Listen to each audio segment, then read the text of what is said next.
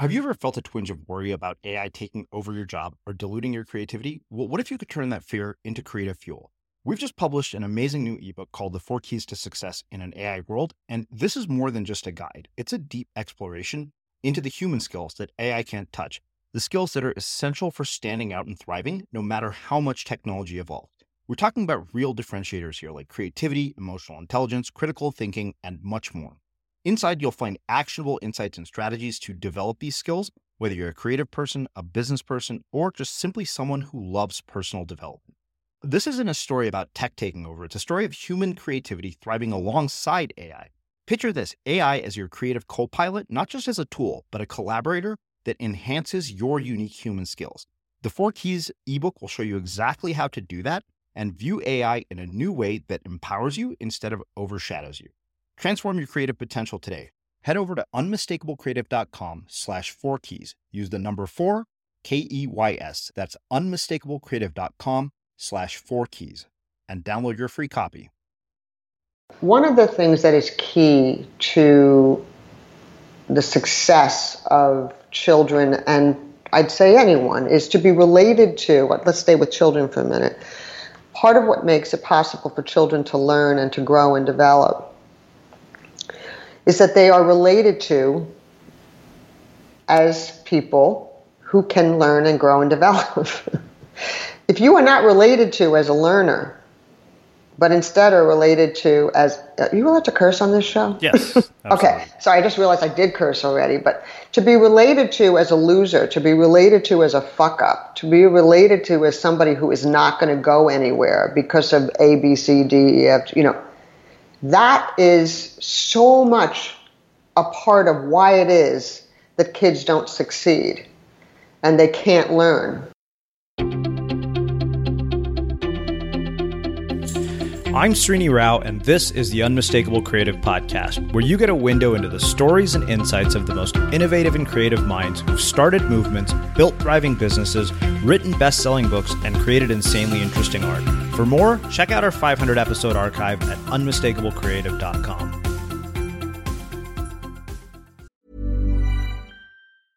Ryan Reynolds here from Mint Mobile. With the price of just about everything going up during inflation, we thought we'd bring our prices down. So to help us, we brought in a reverse auctioneer, which is apparently a thing. Mint Mobile unlimited premium wireless. Ready to get 30, 30, bit to get 30, bit to get 20, 20, 20, bit to get 20, 20, bit to get 15, 15, 15, 15 just 15 bucks a month. So, Give it a try at mintmobile.com/switch. slash $45 up front for 3 months plus taxes and fees. Promo rate for new customers for limited time. Unlimited more than 40 gigabytes per month slows. Full terms at mintmobile.com. I'm Sandra, and I'm just the professional your small business was looking for. But you didn't hire me because you didn't use LinkedIn jobs. LinkedIn has professionals you can't find anywhere else, including those who aren't actively looking for a new job but might be open to the perfect role, like me. In a given month, over 70% of LinkedIn users don't visit other leading job sites. So if you're not looking on LinkedIn, you'll miss out on great candidates like Sandra. Start hiring professionals like a professional. Post your free job on linkedin.com/people today. Quality sleep is essential. That's why the Sleep Number Smart Bed is designed for your ever evolving sleep needs. Need a bed that's firmer or softer on either side? Helps you sleep at a comfortable temperature? Sleep Number Smart Beds let you individualize your comfort so you sleep better together. JD Power ranks Sleep Number number 1 in customer satisfaction with mattresses purchased in-store. And now, save 50% on the Sleep Number limited edition Smart Bed for a limited time. For JD Power 2023 award information, visit jdpower.com/awards. Only at a Sleep Number store or sleepnumber.com. Since 2013, Bombas has donated over 100 million socks, underwear, and t-shirts to those facing homelessness. If we counted those on air, this ad would last over 1,157 days. But if we counted the time it takes to make a donation possible, it would take just a few clicks. Because every time you make a purchase, Bombas donates an item to someone who needs it. Go to bombas.com slash ACAST and use code ACAST for 20% off your first purchase. That's bombas.com slash ACAST, code ACAST. Many of us have those stubborn pounds that seem impossible to lose, no matter how good we eat or how hard we work out. My solution is PlushCare. PlushCare is a leading telehealth provider with doctors who are there for you day and night to partner with you in your weight loss journey. They can prescribe FDA-approved weight loss medications like Wegovy and Zepbound for those who qualify. Plus, they accept most insurance plans. To get started, visit plushcare.com slash weight loss. That's plushcare.com slash weight loss. As creators, we're always on the move. Whether it's a live podcast event, a pop-up shop, or a workshop, we're constantly interacting with community, and that's where Tap to Pay on iPhone and Stripe comes in. Imagine this you're at a live event, a listener loves your merch, or a participant wants to sign up for your course on the spot. With Tap to Pay on iPhone and Stripe, you can accept their payments right there and then, right from your iPhone, so there's no extra hardware or no delays. Total game changer. It's not just for creators, any business owner can do this. It's about making transactions smoother and much more personal, growing your business in your way. We've been using Stripe for our products and courses for a long time, and now with Tap to Pay on iPhone, you can take your business to the next level too. So visit stripe.com slash tap iPhone to learn more. Remember, folks, with Tap to Pay on iPhone and Stripe, your business is always at your fingertips. Cathy, welcome to the Unmistakable Creative. Thanks so much for taking the time to join us.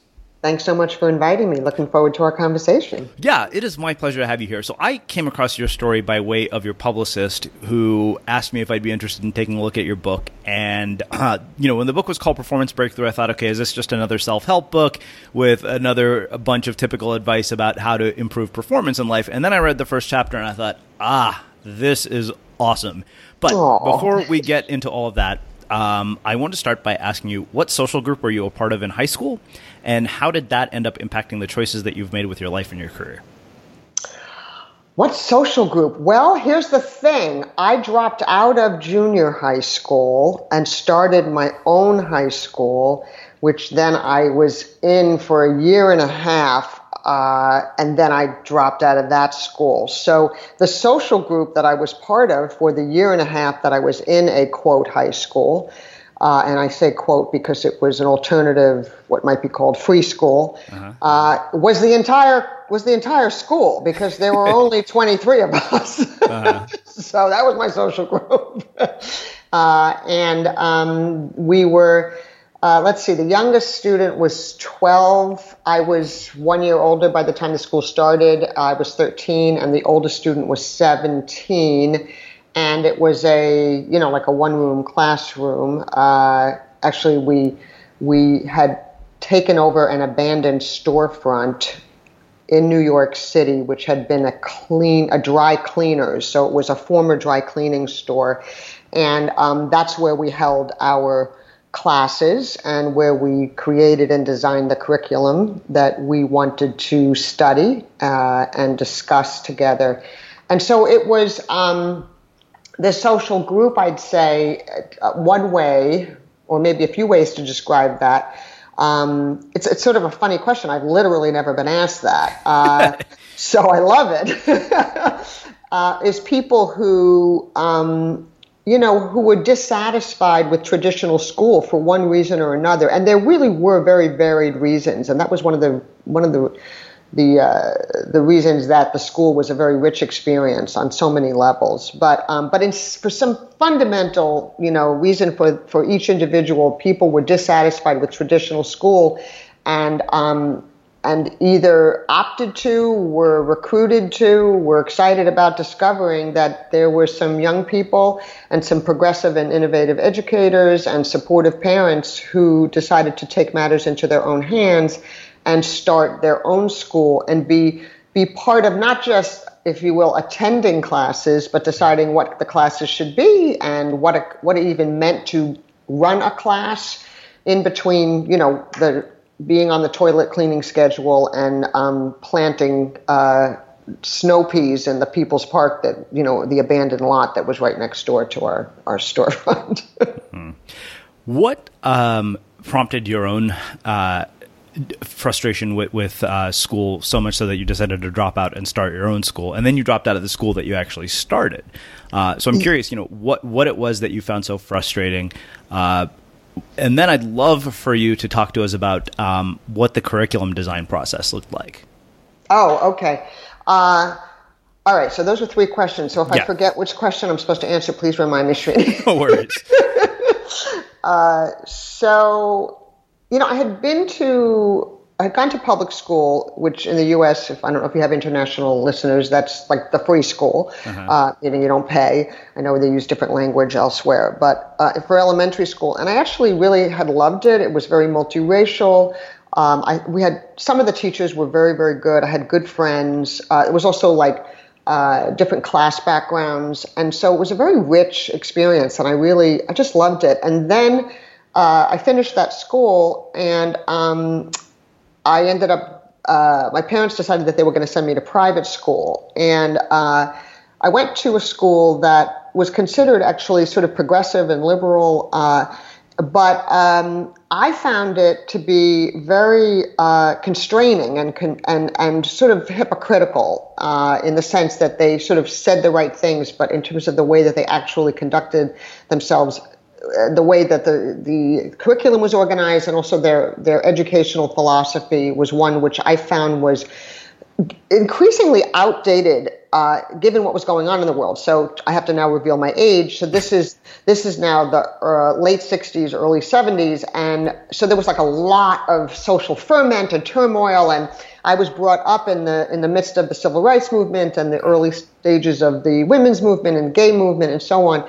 And um, and so I just was feeling like, all this really, really interesting and important stuff is going on out in the world, but here we are, you know, and we're still reading The Red Badge of Courage, and um, which is a great book, by the way, but but it just didn't seem relevant, or nobody was working to make it relevant. That was one thing. And then on the other hand, I didn't like the way uh, some of the students were related to. Um, and uh, there was clearly like the good students and the bad students and for whatever reason either that didn't exist in my elementary school or i didn't notice it. Uh, but i was constantly getting into arguments with the teachers about this or that thing mainly having to do with the way that they were treating my classmates on this or that occasion. And there was this sort of and, and i and through this whole time Srini, i was in conversation with my mom uh, whose name was Seema, um, and uh, and I sometimes called her Seema. That's why I mention it. Um, and so Seema and I would talk, and she was always very supportive, and she would do all the kinds of things that a mother and a parent should do to help me,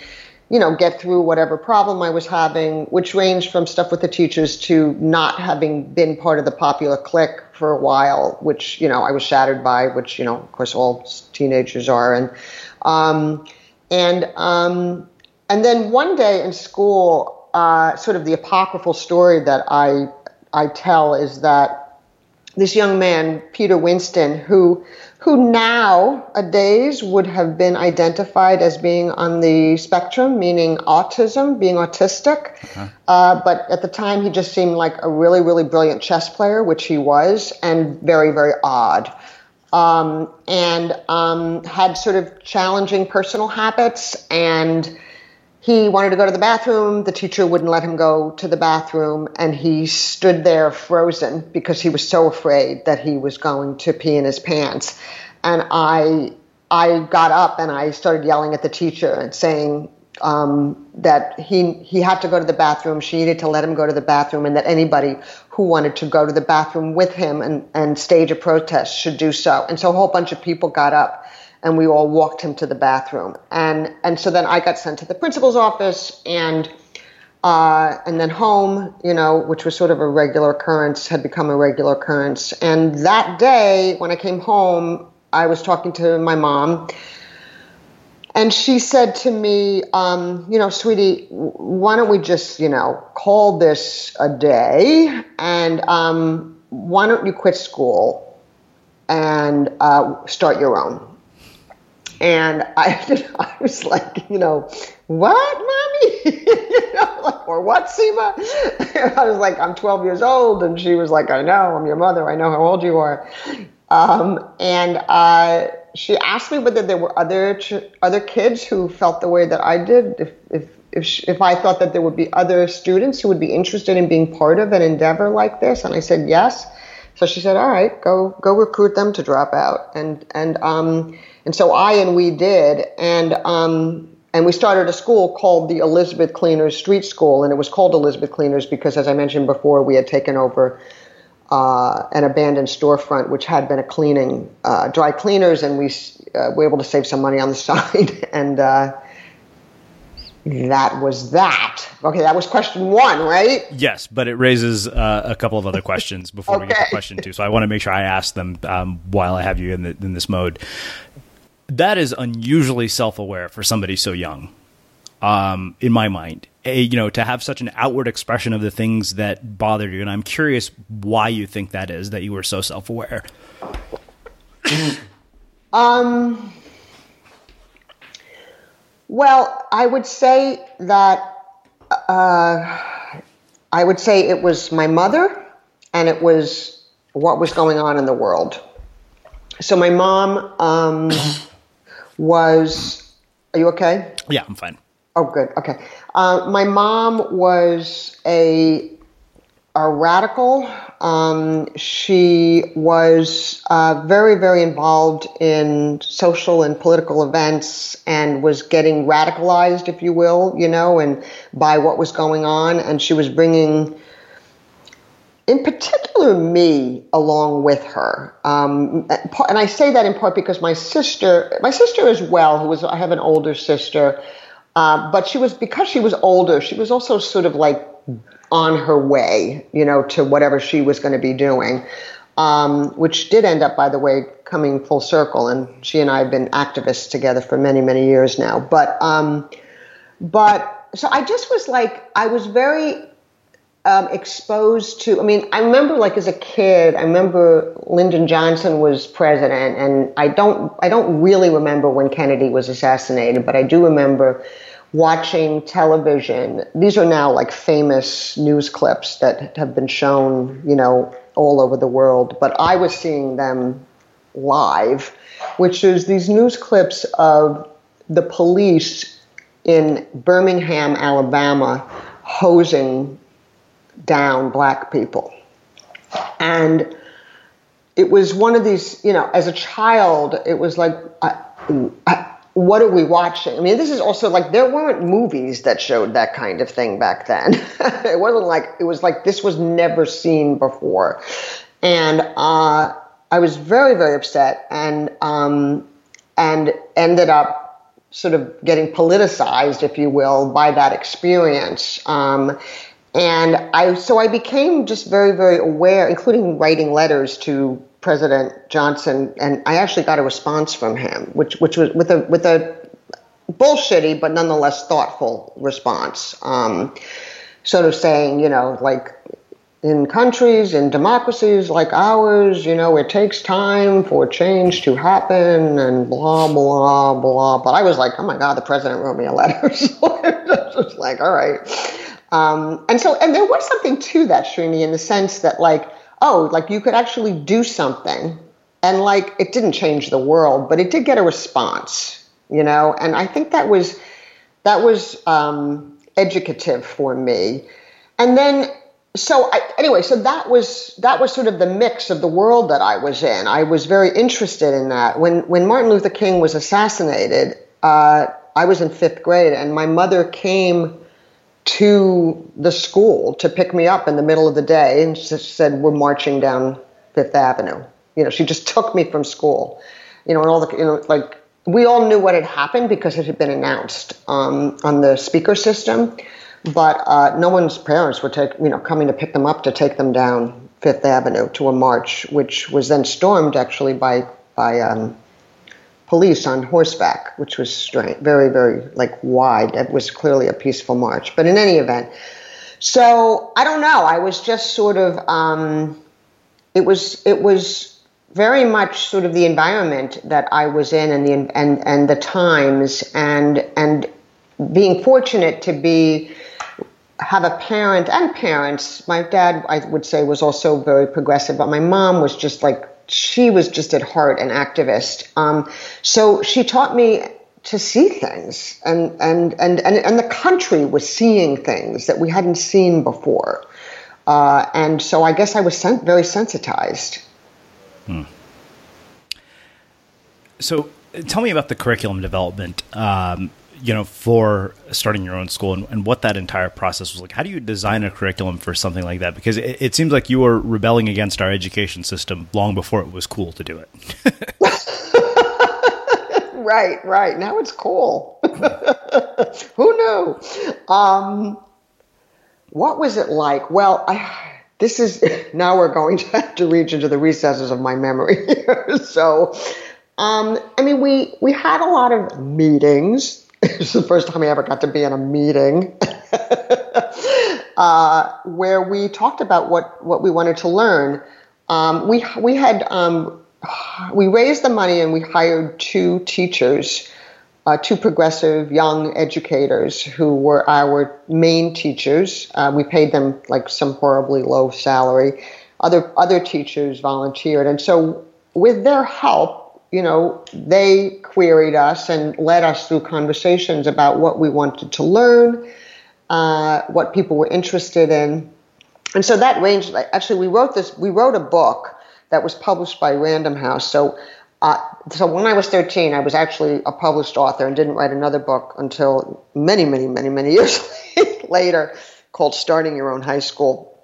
And in that book, which you can get on eBay for a ridiculous amount of money, uh, you can actually see the class schedule. And uh, there were things on it like um, comparative religion, the history of Cuba, macrame, um, uh, calculus, uh, the labor movement, uh, you know, like all these different, and these, so these all reflected different subjects that people wanted, that, that the kids wanted to learn.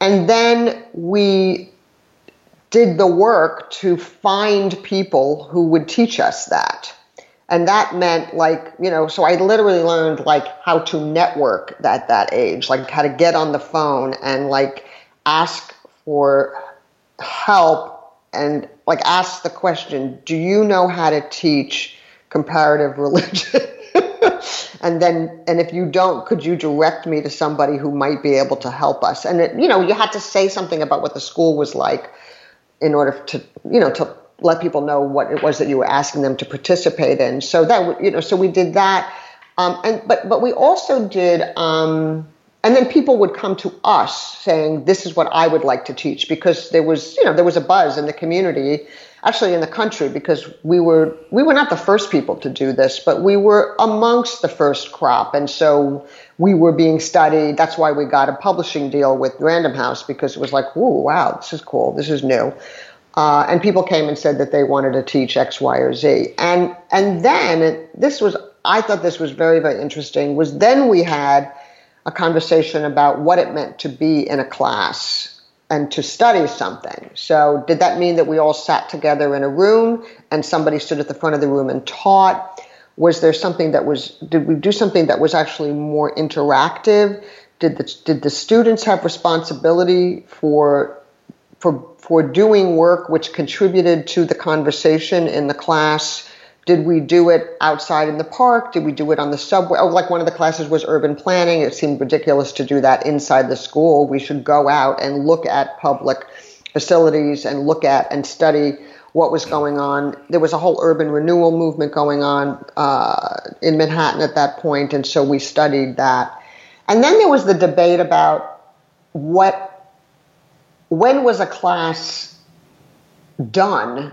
And if everybody could walk at any moment, was that did they have any did we have any responsibility to keep the class going even if we ourselves were not like well we were bored or distracted or whatever? And i have to say that um, i don't think we handled that very well meaning that a lot of things just fell apart because people were just like, I'm out of here. I don't want to fucking be in the class anymore. And so then, you know, or somebody would come in and throw popcorn all over the place. I mean, we were kids, you know. Mm-hmm. And um, so I'd say that some of those classes were like super successful, and many of them were just like total bombs. Uh, and I I would say that more than any particular class that I took, that learning that learning that we could create a curriculum learning that you could that and and that one of the things it meant to to create a curriculum and to be in a class and to be in a workshop of some sort is that you actually have the ability to contribute to and design the environment in which learning and development is possible versus a, an environment that isn't that makes it not possible if that makes sense mm-hmm. and and that has had a very big impact on me i mean and then of course that that it was such an improvisation that it was constantly changing and we constantly had to you know create a new scene if you will to keep the school going uh, was very seminal for me hmm. So, having had that experience, how do you view education today? Do you mean education? You mean like the education system, yeah, do you in, mean its, in its current form today? Like you know, because I mean, you had an experience that I think was very unusual for the time period in which you had it, and we're seeing more and more experiences like that. I think, but I, I'm just curious, having had that experience, what is your perspective on our education system today? I think that the public education system, where most, you know, poor kids, working class kids, middle class kids go, I think it's an utter and total disaster.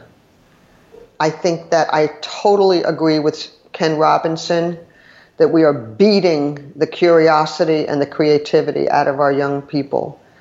I think that um, I think that for the most part, certainly in the inner city communities, um, and I'm, I'm, not speaking for every school that exists, you know, in the country, but for most schools, uh, I think they should be shut down.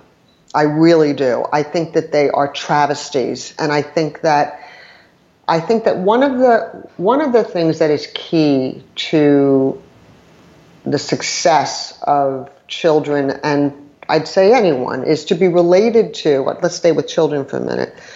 Part of what makes it possible for children to learn and to grow and develop is that they are related to as people who can learn and grow and develop.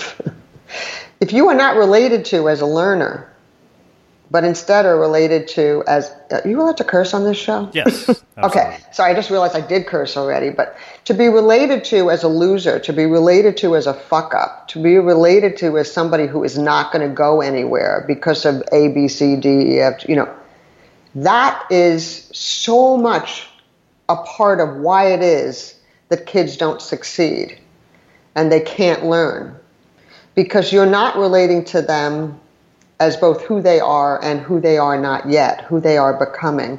You're relating to them as if they cannot do anything. And that that is something that is so dominant in our public school system that it is destroying the lives of young people, destroying hope, um, destroying people's intellectual abilities and curiosity and creativity. And I feel I mean, as you can tell, I feel very sad and very strongly about this. Um, I think that if we're going to reform the educational system, we actually need to work, look outside of school, look into, look at environments and and and um, situations that are not as rule governed as the school system is. Whether it's you know you're using you know the core curriculum or whatever the latest version of curriculum is uh, and structure. Um, I think that you've got to create you've got to you've got to create opportunity and learning that is outside of that system in order for there to be hope for uh, the learning and development of our young people. There's never been a faster or easier way to start your weight loss journey than with PlushCare PlushCare accepts most insurance plans and gives you online access to board-certified physicians who can prescribe FDA-approved weight loss medications like Wegovy and Zepbound for those who qualify. Take charge of your health and speak with a board-certified physician about a weight loss plan that's right for you. Get started today at plushcare.com slash weight loss. That's plushcare.com slash weight loss. plushcare.com slash weight loss. I'm Sandra, and I'm just the professional your small business was looking for. But you didn't hire me because you didn't use LinkedIn jobs. LinkedIn has professionals you can't find anywhere else, including those who aren't actively looking for a new job, but might be open to the perfect role, like me. In a given month, over 70% of LinkedIn users don't visit other leading job sites. So if you're not looking on LinkedIn, you'll miss out on great candidates like Sandra. Start hiring professionals like a professional. Post your free job on linkedin.com/people today. Life is full of what ifs. Some awesome, like what if AI could fold your laundry? And some, well, less awesome, like what if you have unexpected medical costs? United Healthcare can help get you covered with Health Protector Guard fixed indemnity insurance plans. They supplement your primary plan to help you manage out of pocket costs. No deductibles, no enrollment periods, and especially no more what ifs. Visit uh1.com to find the Health Protector Guard plan for you. Many of us have those stubborn pounds that seem impossible to lose, no matter how good we eat or how hard we work out. My solution is PlushCare. PlushCare is a leading telehealth provider with doctors who are there for you day and night to partner with you in your weight loss journey. They can prescribe FDA-approved weight loss medications like Wegovy and Zepbound for those who qualify. Plus, they accept most insurance plans. To get started, visit plushcare.com slash weight loss. That's plushcare.com slash weight loss. Burrow's furniture is built for the way you live. From ensuring easy assembly and disassembly to honoring highly requested new colors for their award-winning seating, they always have their customers in mind. Their modular seating is made out of durable materials to last and grow with you. And with Burrow, you always get fast, free shipping. Get up to 60% off during Burrow's Memorial Day sale at burrow.com slash ACAST. That's burrow.com slash ACAST. burrow.com slash ACAST. Hey, it's Ryan Reynolds, and I'm here with Keith, co star of my upcoming film, If, only in theaters, May 17th. Do you want to tell people the big news? All right, I'll do it. Sign up now and you'll get unlimited for $15 a month in six months of Paramount Plus Essential Plan on us. Mintmobile.com slash switch. Upfront payment of $45 equivalent to $15 per month. Unlimited over 40 gigabytes per month. Face lower speeds. Videos at 480p. Active Mint customers by 531.24 get six months of Paramount Plus Essential Plan. Auto renews after six months. Offer ends May 31st, 2024. Separate Paramount Plus registration required. Terms and conditions apply if rated PG. Wow. Um, well, let's do this. We'll shift gears a little bit and walk me through kind of leaving high school to building this organization that you call the performance of a lifetime and then i want to start getting into the, the principles in the book Okay. So you want to say it again? You want me to i guess walk, walk me through the, yeah how you've ended up doing what you're doing Well, uh, I I had been a performer. So so I so I left school. I left the Elizabeth Cleaners Street School, and I never went back to a traditional educational environment, but rather, you know, if you will, created my own. Uh, including that, I went to an alternative. I went to a teacher training program, a two-year teacher training program designed specifically to learn how to teach in alternative educational environments. But I did that at the age of 15, um, 15 or 16, and um, and uh, because I was always very interested, as a result of this earlier experience, in alternative modes of education and institutions and so forth. Um, and so I was sort of like on a, that track for a while in like looking at that and working on that and, and doing practicums in other free schools. And um, I also was it, somewhat, um, not coincidentally, but alongside of this, I was also performing. I was a singer uh, and a an actor, and um, had sort of an interest in potentially getting involved in theater. Uh, also, potentially a theater that had a sort of a social activism element. Um, but um, I became a singer, and I jazz uh, and R and B and some original sort of pops type stuff, and had a career doing that for about five or six years, and uh, all the while, sort of like keeping my eye on looking at different ways to create change and to create learning and development. And at some point in my early 20s, I, I sort of came to a um, a moment where I needed, I felt like I needed to decide what I wanted to do with my life and whether or not I wanted to try to pursue a career as a singer or whether I wanted to change the world in some way. And um, I remember having this conversation with this very, very good friend of mine who was very into sports and baseball. And he said to me that he thought he was a big fan. He was like, you know, supported me in so many different ways. And um, he said that he thought that I was a very, very good minor league player in the area of, you know, as a performer, as a singer, but that he wasn't sure whether or not I was a major leaguer. And did I agree with that? And I said I did agree with that. He said, but, you know, look, you know, given that, the chances of you making it big as a singer and a performer are about I don't know maybe like a thousand to one. He said, but then there's this other part of you that like you know wants to change the wants to change the world, and you know, he said the chances of succeeding in that are about a billion to one. so you know, what do you want to do? And I was like, I'm taking the long odds. so I ended up dropping out of the whole music world uh, and devoting myself to social change efforts, which is a whole bunch of stuff to say about that. But um, and at one and then years later, the paths sort of came together because um, I became part of a experimental theater in New York City called the Castillo Theater. Please do tell me if I'm going on too long. Okay. Yeah, this is great. Okay uh, I became part of a theater called the Castillo Theater, which was interested in doing avant garde, experimental, somewhat political theater, original works. Um, and uh, and I was also very interested in, got involved, interested in therapeutics and therapy. Um, and, you know, I was in therapy uh, and I got involved with a bunch of people, psychologists and educators and activists who were interested in the bringing together of the arts and personal and political change.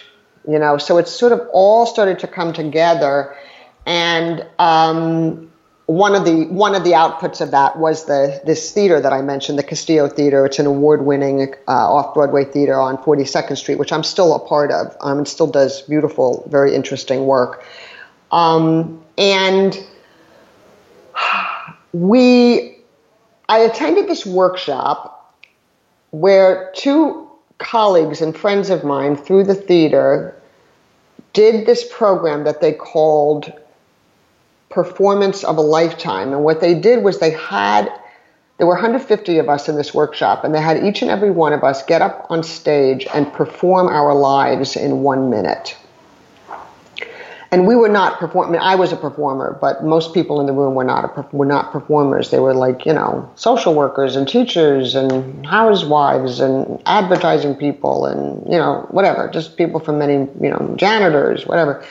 Um, and you know we were all like totally freaked out. Like, what does that mean to perform your life in one minute?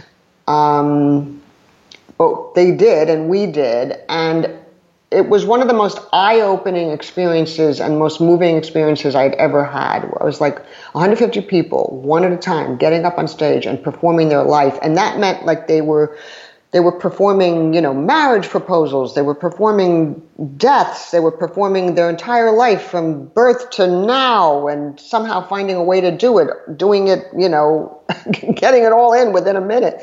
And then after each performance that each individual did David and Fred, who were leading the workshop, um, they gave us theatrical direction, inspired by what they had seen, to do a sequel and go someplace else with our one minute story.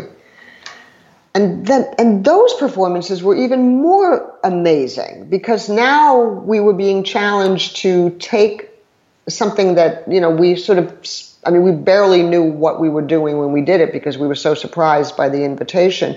But now we had to take it further, and we we were given a twist, which might not be the twist that we would have given it, but we had to create with that, and um, it was truly one of the most at that time one of the most moving and profound experiences that I and the other 149 people in the room had had, um, and. Uh, while I had not been involved in the inception of this thing or the design of it, I had been, I knew it was coming. I went to the workshop. I knew these people. I knew what they were working on. And afterwards, I went over to them and I said, you know, this is an amazing experience. We should turn it, in, you should turn it into a business and I want to be involved. and, uh, and so we did. We, we formed a company called Performance of a Lifetime and we ran a version of that program. Um, and this was back in the mid 90s. Uh, and like nobody was doing stuff like this. Like now, everybody, there's like all these improv schools where people go who are not looking to become the next, you know, Saturday Night Live person, although they all, some of them, you know, some of them there are and some of them there are not.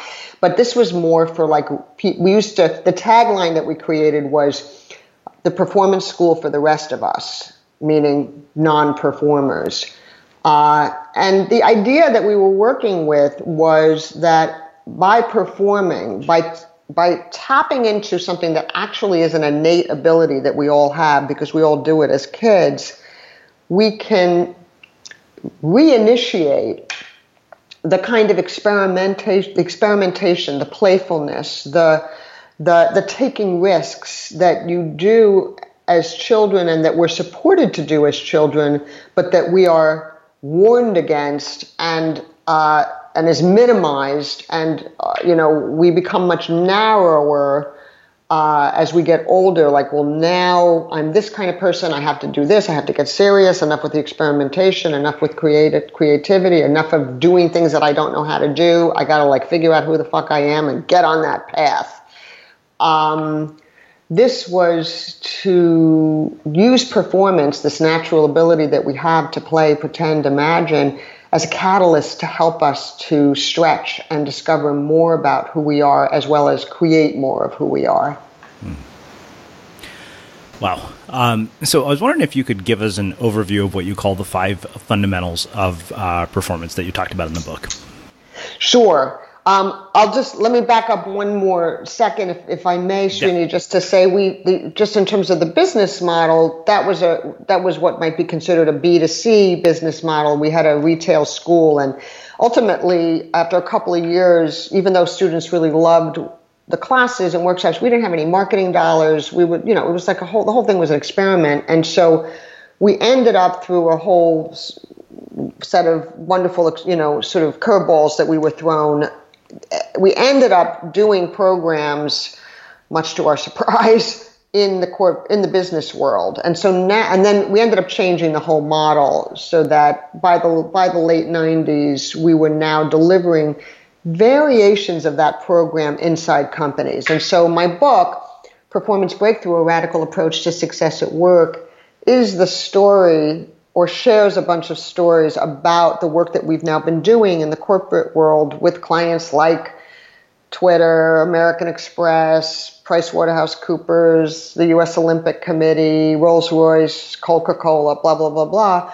You know, some really cool companies who, um, as a way to help them to support their leaders to grow and for their teams to grow. And so the book, uh, Performance Breakthrough, is about that journey and some of the ways that we have helped uh, leaders and teams inside organizations to meet some of the challenges that they're trying to meet. So, with that said, uh, I Act Two of the book, uh, as you as you you know point out, is is about what the five fundamentals of performance. And um, I don't think I have the right order, but what they are are um, choose to grow build ensembles everywhere. Uh, listen, the revolutionary way to have a conversation, create with crap, and improvise your life. And uh, those are all what I what we've come to learn are essential areas of of focus and and and themes, if you will, that you want to that you need to work on and to work with and to play with if you're going to grow and uh, expand who you are to become who you want to be. Should do you want me to go into some detail about yeah, them? Yeah, I'd like to. I'd like to kind of hear a more detailed description of each one of those five foundations. Okay, okay.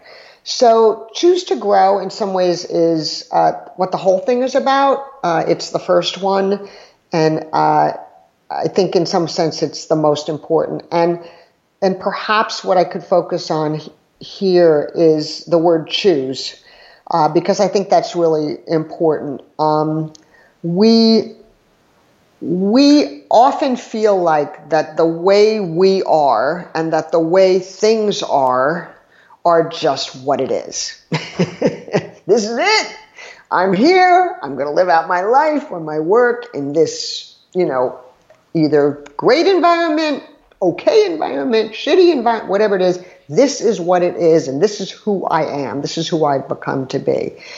But like an actor, like a performer, because we are performers, we can make different choices to buck up against and to challenge whatever that status quo is, whether it's organizationally or whether it's our own personal individual, you know, status quo.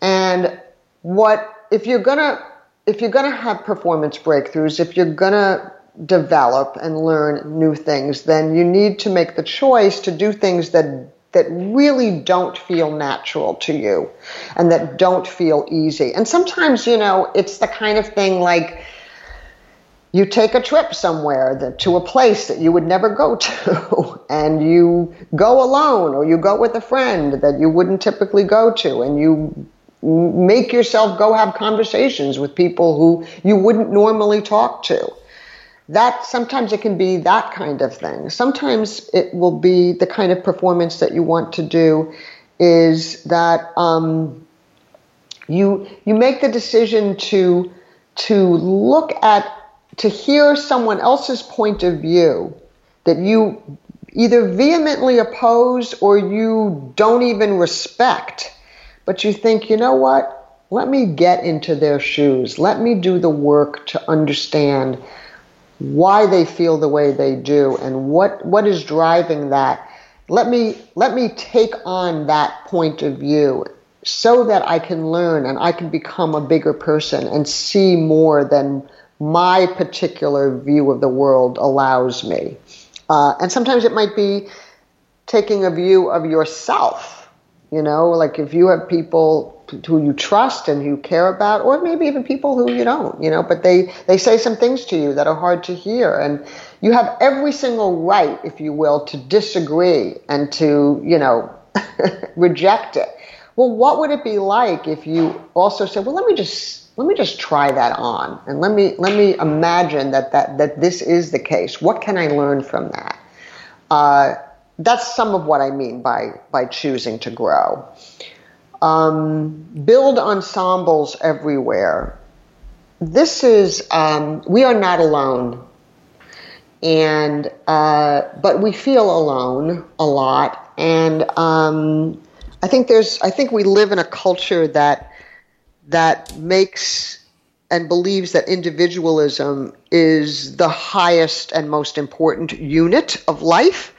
Uh, I don't think it is the highest or most important unit of life. I, it's definitely important and it's up there, but I think that we neglect and and don't pay enough attention to the creating of ensembles and the and the recognition that we are part of ensembles. We are the other. We are one another, and that we really don't do anything on an island by ourselves, but that we are part of a species and we are relational. And so, whether that's with one person or whether that's with a team or whether that's a family or, or whatever, I think that we can pay more attention to what does it take to build the ensembles that we are a part of. And in the book, I talk a lot about how to how to do that, how to how to get better at um,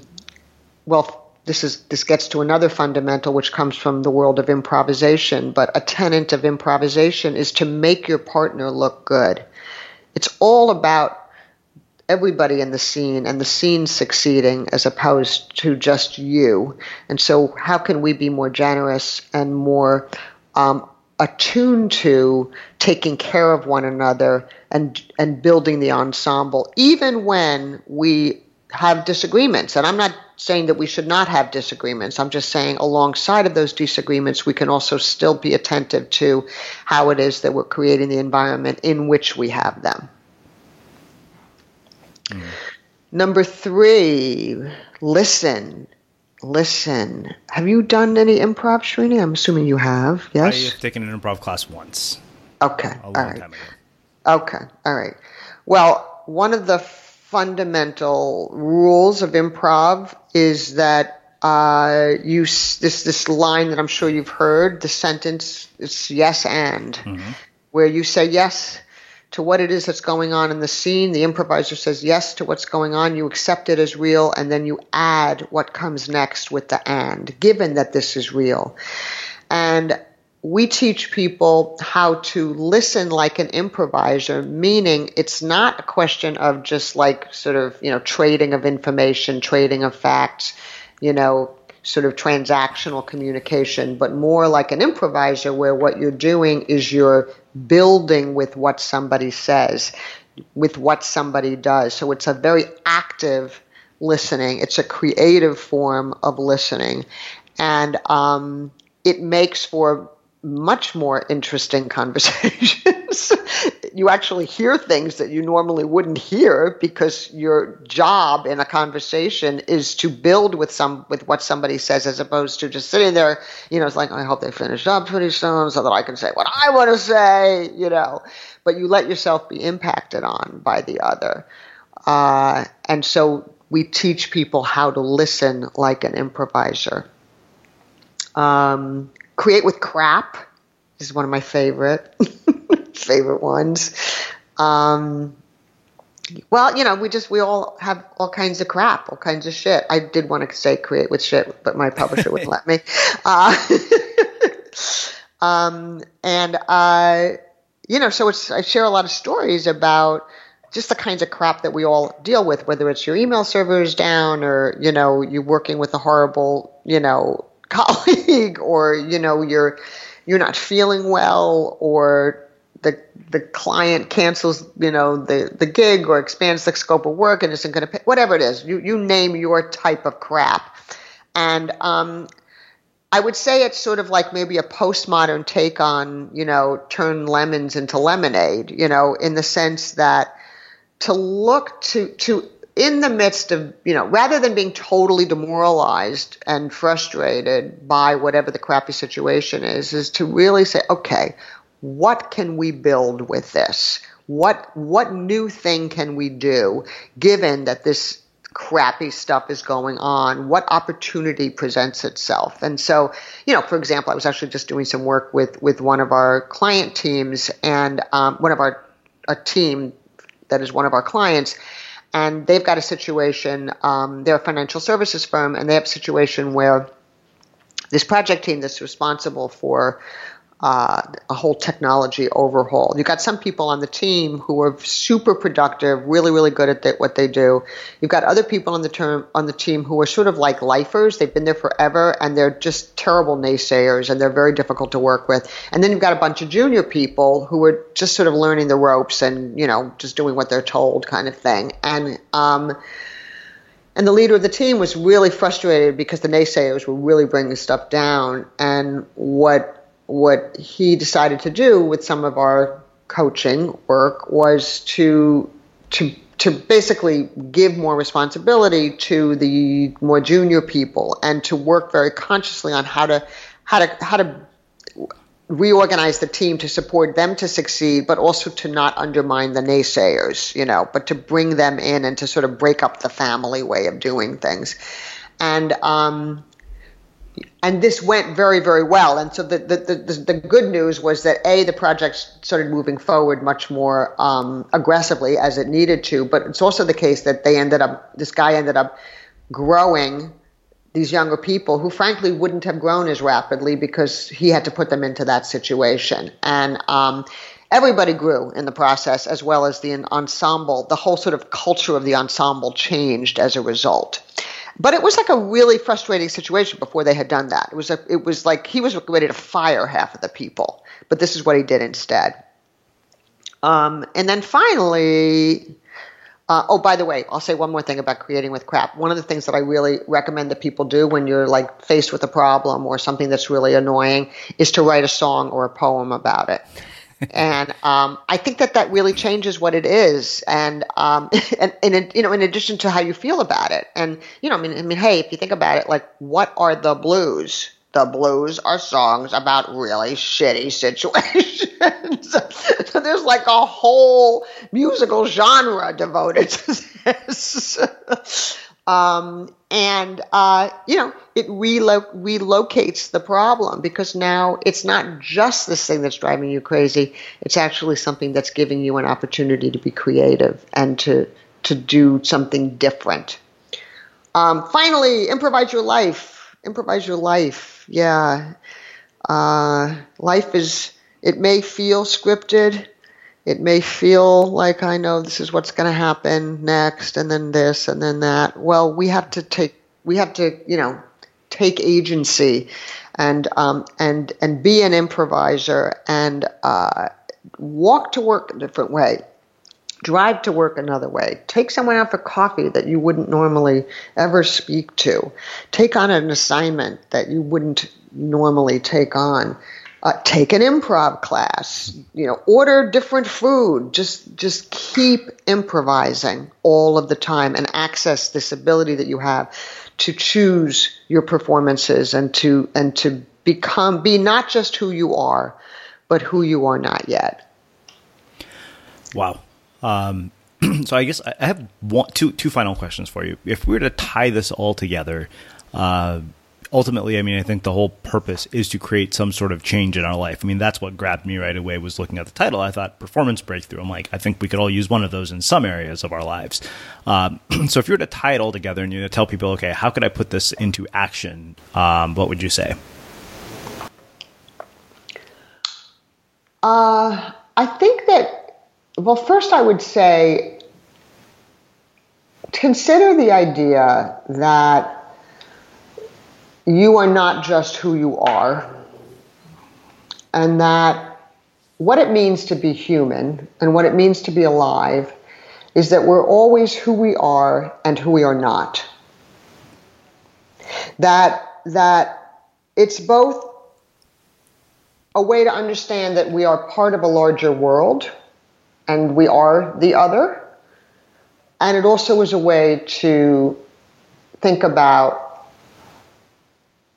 that life is a journey and that to to li- to live life as a journey as opposed to a stagnant you know this is the way it is then we want to constantly be searching for um, cultivating environments and relationships which give us careers you know whatever which give us a way to do things that are that make us uncomfortable, that that are not who we are, uh, and to and and by doing that, we we are able to be who we are becoming. Um, I think that the other another idea to think about is that what authenticity is is that expression of our being both who we are and who we're not, as opposed to that there is one true north or one true passion or one way that we are, or even two or three ways. Walt Whitman has this, you know, said that you know. I am I am large. I contain contradictions. I am a I, I have I, I contain multitudes. You know, and and I think it's very important to to let yourself and to let and to support others to give expression to their multiplicity. Um, we all have a natural ability to perform. We perform all the time. We play different roles. You have the roles that you have sort of like developed and honed. Don't get stuck in them. Keep performing. Keep improvising and and let yourself be a kid again in an adult way um, and, and get the help you need by asking people to support you and you supporting others because we all need social communities and environments in which to be able to to grow in these ways. That is not a single answer. I'm so sorry. no, no worries. um, I, you know, it, this has been just really, really fascinating. Um, and you've given me a lot to think about. So I have one last question, which is how we finish all of our interviews, the unmistakable creative. What do you think it is that makes somebody or something unmistakable? Oh. I love mistakes. So, so how does that fit in before I answer that? Yeah, I, you know, it's funny because people have uh, always assumed that unmistakable means no mistakes. And I guess, you know, I have always defined unmistakable as something that is very unique, so unique, in fact, that it can't be mistaken. I say, got else. you, got you, got you. Okay, I was parsing the words. Okay. Mm. So ask me again, Srini. What do you think it is that makes somebody or something unmistakable?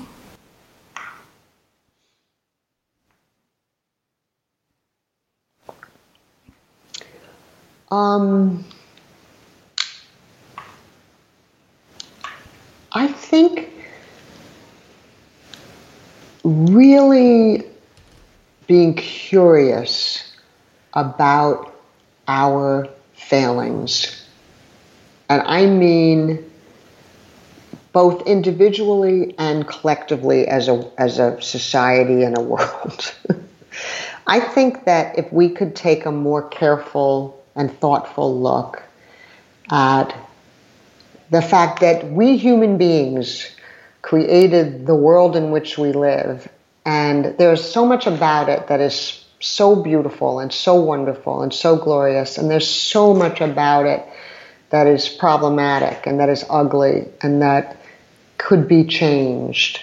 I think if we could together, without ideology, without even anger, uh, but with wonder and curiosity, be able to look at each other and and say, "Wow, we as human beings have this ability to create such beauty, alongside of this ability to create such ugliness.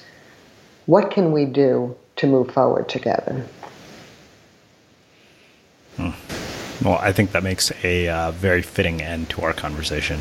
Um, I really, really appreciate you taking the time to join us and share your story and your insights with the listeners. This has been fantastic. Oh, thank you so much for giving me the opportunity to chat with you. You're you're you're really really nice to talk to. Thanks. And for everybody listening, we will wrap the show with that.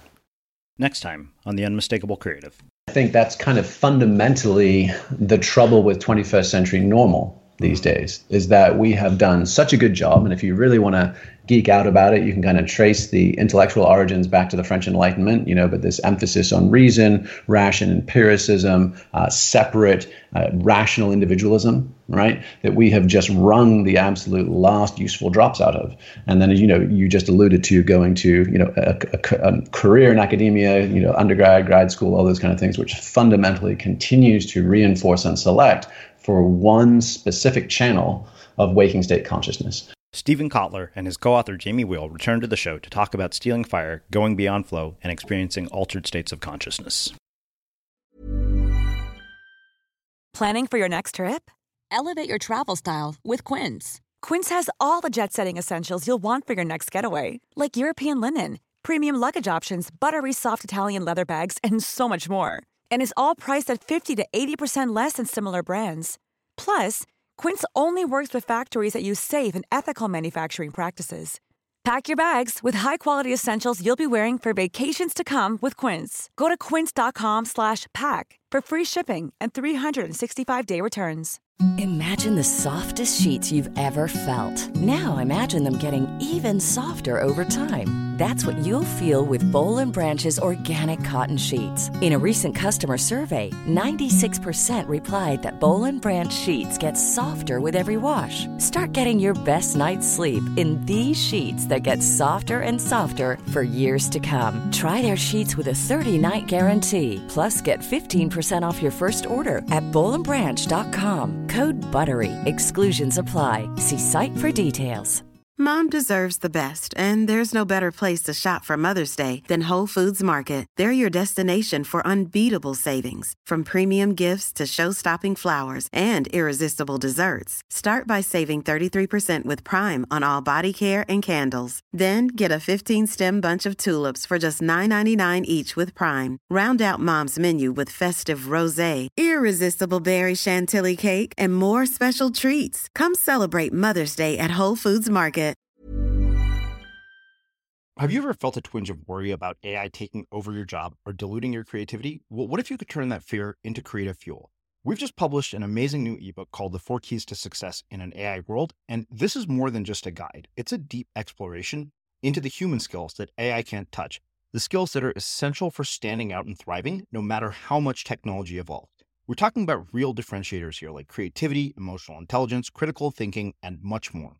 Inside, you'll find actionable insights and strategies to develop these skills, whether you're a creative person, a business person, or just simply someone who loves personal development. This isn't a story about tech taking over, it's a story of human creativity thriving alongside AI. Picture this AI as your creative co pilot, not just as a tool, but a collaborator that enhances your unique human skills. The Four Keys ebook will show you exactly how to do that and view AI in a new way that empowers you instead of overshadows you. Transform your creative potential today. Head over to unmistakablecreative.com slash four keys. Use the number four, K E Y S. That's unmistakablecreative.com slash four keys and download your free copy.